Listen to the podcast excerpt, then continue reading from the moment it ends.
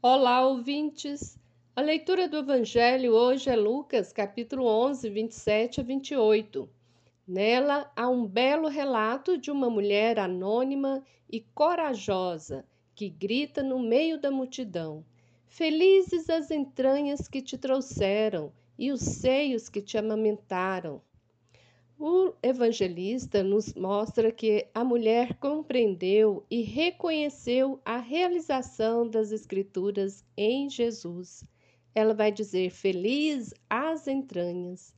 Esse grito carrega um profundo significado teológico ao reconhecer a origem humana e divina de Jesus.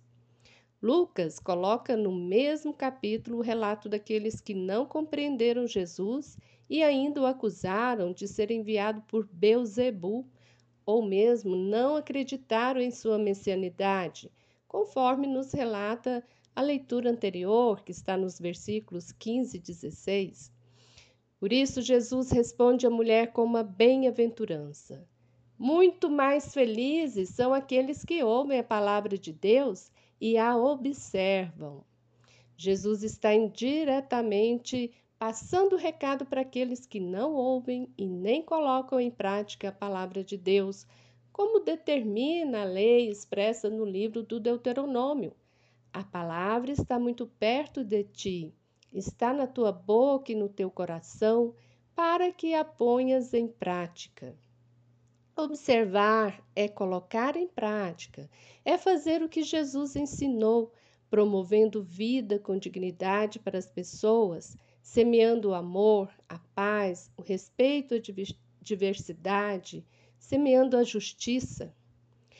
A leitura do Evangelho de hoje pode ainda servir para um melhor discernimento nesse período eleitoral momento em que, infelizmente, certos políticos se alinham a alguns religiosos para instrumentalizar, manipular o sagrado em benefício próprio, fazendo questionáveis leituras da Bíblia com intenção de atacar os opositores e aterrorizar com falsas informações, com fake news nosso Papa Francisco, atenta a essas graves situações, tem com frequência reiterado para o mau uso do Evangelho.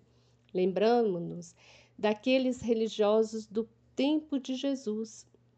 Para Francisco, Jesus os criticava por usar a palavra de Deus para benefício próprio. Lembremos-nos que o Mestre proclamou a bem-aventurança para aqueles que ouvem e colocam em prática a palavra de Deus. A escuta, o ouvir, a leitura do Evangelho nos faz perguntar se estamos seguindo Jesus, se estamos realizando o projeto de Deus neste mundo. Portanto, oremos a Deus para que possamos abrir nosso coração para acolher a palavra que se revela na Bíblia, que se revela na vida. Amém. Você ouviu o comentário do Evangelho feito por Simone Furquim Guimarães, do Centro de Estudos Bíblicos do Planalto Central. Este é o podcast Naciana, do blog Coletivo Naciana.